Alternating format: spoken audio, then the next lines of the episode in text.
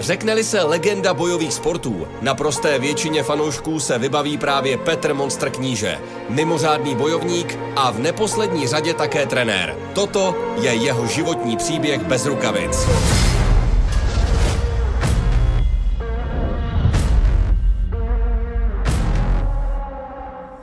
Zdravím všechny fanoušky MMA. Mým dnešním hostem v pořadu Bez rukavic je česká legenda, kolem které se stavila domácí scéna MMA, Petr Monstr Kníže. Ahoj Petře. Ahoj.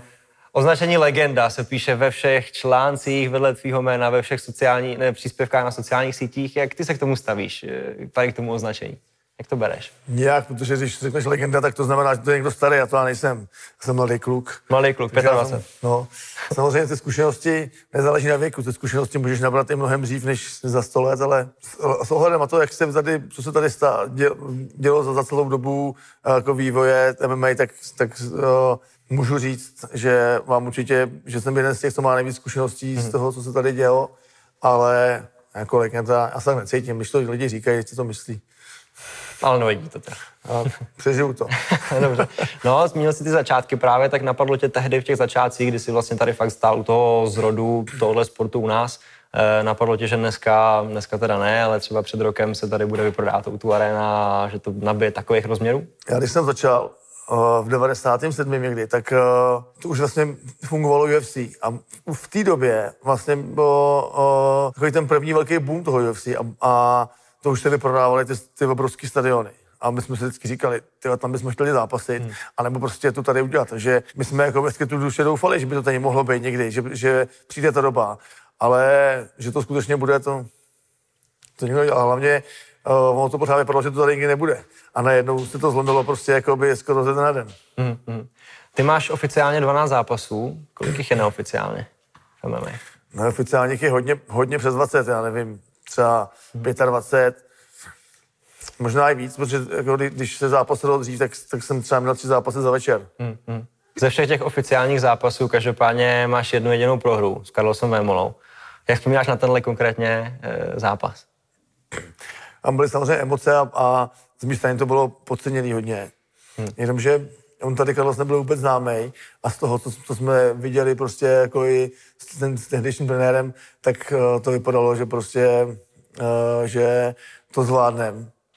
Jenomže jsem narazil přesně na to, na, na to tady narazil každý jeho soupeř z Čech. To je to prostě, že, že on má tu brutální dominanci a silovou převahu, tom, na, na, na který on těží. Jo. Takže hmm.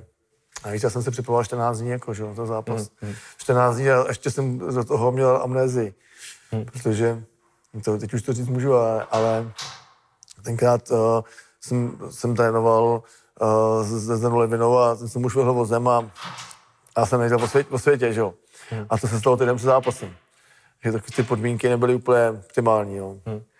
Vy jste to měli docela vyhrocený s Carlosem tehdy před tím zápasem, ale dneska jste kamarádi, tak jak se ten váš vztah vyvíjel? Nebo kamarádi, nevím, možná silný slovo, ale každopádně trénujete spolu, jezdíte spolu na kempy? Já myslím, že se to může takhle jako dá říct, že, že jsme jako přátelé, jsme kamarádi, protože uh, nějak jako se zájemně pomáháme, nebo když prostě něco potřeba, tak uh, jako si myslím, že k té pomoci nechodíme daleko a, a uh, zároveň uh, spolu trénujeme. Hmm a když je potřeba, nebo když je možnost, tak uh, no, jezdíme na společný jakoby, sparingy a takhle. Takže teďka určitě ten pracovní vztah, jako si myslím, že máme dobrý. A tenkrát, co bylo dřív, tak uh, to bylo způsobené tím, že on se Carlos nějak nepodejoval tady v Čechách, vlastně tady ani netrénoval, nic nedělal. A v té době já už jsem za sebou prostě nejen, nejen uh, jakoby sportovní kariéru v, v judu a v ultimátních zápasech, ale i, i jakoby dlouhou dobu jsem dělal trenéra. A jako připadalo mi to, že prostě se kluk, který sice původem Čech, ale nežije tady, tak prostě se tady se spát do českého rybníčku a, a neví o něm nic, neví prostě, jaký tady jsou eh, kvality těch lidí, kteří tady trénují a neví, co mají tady za sebou. Takže proto to bylo vyhrocený. A ale... pak to skončilo tím zápasem, nebo jak jste překousli tu, tu fázi před tím zápasem? Ne, tak on, on, měl, on měl zápasy s Pňákem, že jo? Hmm. A protože, a to my jsme se tam jako štengrovali, pak měl, pak měl prostě zápas s Píňákem a Píňák se zranil a já nějak 14 dní před zápasem, že jo, jsem řekl, že to teda vezmu za něj. Hmm. Takže potom se to už hecovalo, jenom prostě jako, aby to bylo všechno vejcovaný, že jo. A potom zlá krev šla stranou, jo? protože víš co, já nevím, eh, on tě nazval nádrtálcem, kdyby mě někdo nazval nádrtálcem, tak asi s ním pak nebudu kamarád, nebo jako takhle, víš? Já si tyhle ty věci nebudu moc osobně, já Okay. se to jako netrápím. Dobře. Jako, kdyby to říkal o mojí rodině, by to bylo asi horší, ale eh, my jsme se potom potkali na dalším turnaji v Hradci a po turnaji jsme seděli jako, um, on tam měl celou rodinu a jsme, já jsem tam měl kluky z gymu a tohle a, a pokecali jsme a, a nějak jsme si to jako řekli a, a v pohodě a, a myslím si, že pár měsíců na to už jsme le, letěli s klukama eh, do London Shoot Fighters eh, na, na sparingy a jsme si to parádně užili. Mhm, Výborně, tam tam si to užije asi každý, ne? Jo, v rámci možností, jo, no. A vracíte se k tomu vašemu vzájemnému zápasu někdy? V nějakých debatách? Jako hodíte nějakou jakože narážku, jako no, tehdy jsem tě... Ale my jsme od té doby spo- spolu mnohokrát spárovali, buď to, buď to v Londonu Fighters, nebo prostě u nás, nebo případně teďka, se nám to podařilo i v Polsku, protože, protože jsme nech, přesto, přesto, že jsme nechtěli, tak prostě uh, nás to vyšlo, takže jsme se tam potahali a takže jako já si myslím, že tak nějak o sobě víme, jak, jak, jaký, má, jaký má kdo přednosti a Carlos už zná i můj handicap, protože prostě pro mě jaký uh, nepříjemný zápasy s někým, kdo už jako to zná.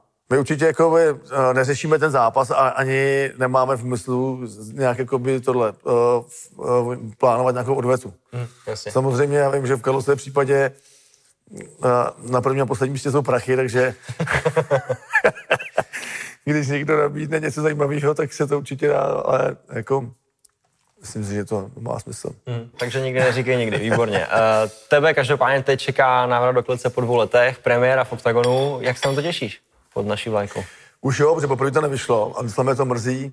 A tam se sešly prostě různé okolnosti, tady prostě byli proti tomu, ale, ale a nakonec jsem docela rád, že, že se to takhle posunulo, protože aspoň jsem se mohl líp připravit a teďka se cítím dobře a těšil jsem na to, no. Je to fajn. Jak teď probíhá ta tvoje příprava na tenhle zápas?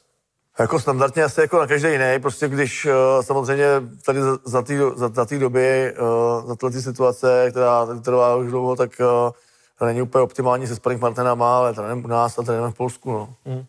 A teď mi ještě odjel Mach, jako do, a ne, má trošku problémy s návratem, takže to taky je příjemný, ale už bych si měl vrátit, si myslím brzo, takže, takže to ještě stihneme před zápasem.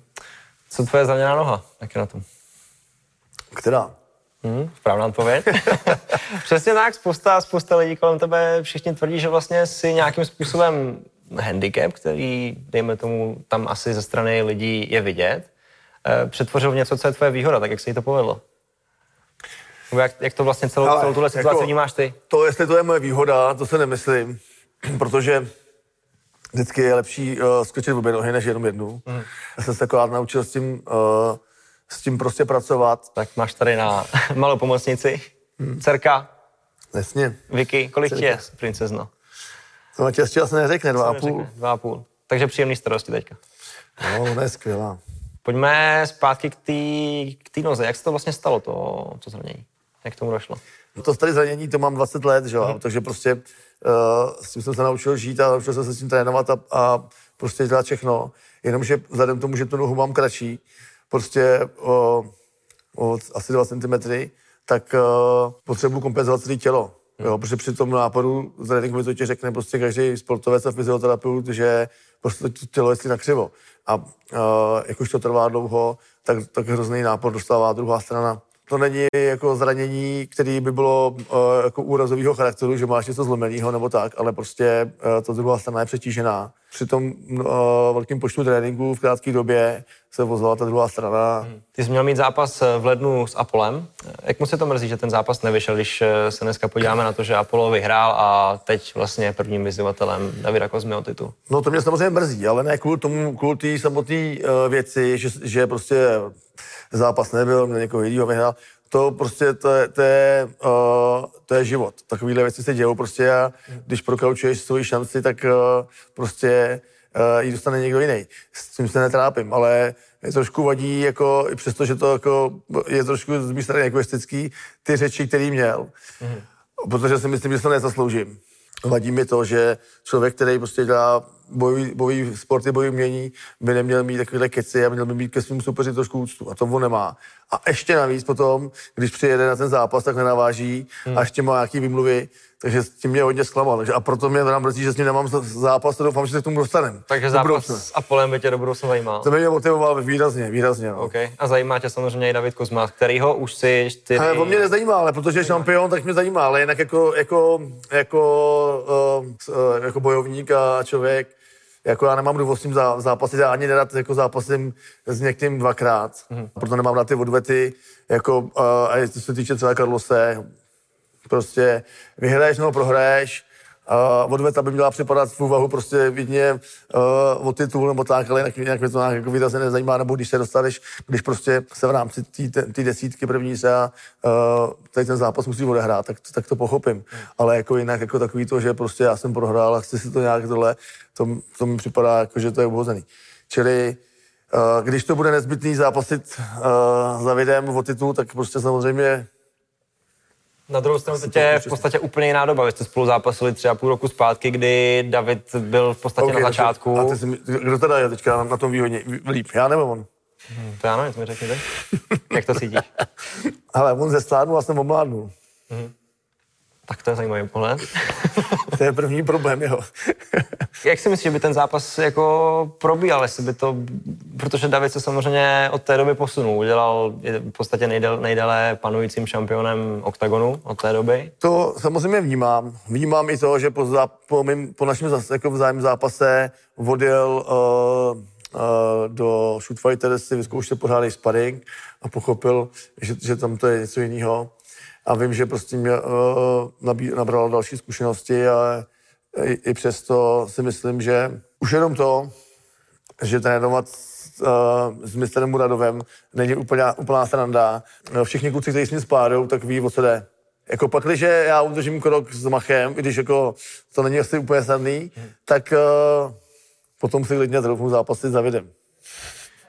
Každopádně z toho všeho, co říkáš o Davidovi, na mě trošku působí tak, že ho nebereš jako pravoplatného krále Veltru tady. Je to tak? Ne, to jako eh, v rámci OKTAGONu samozřejmě to si to zaslouží.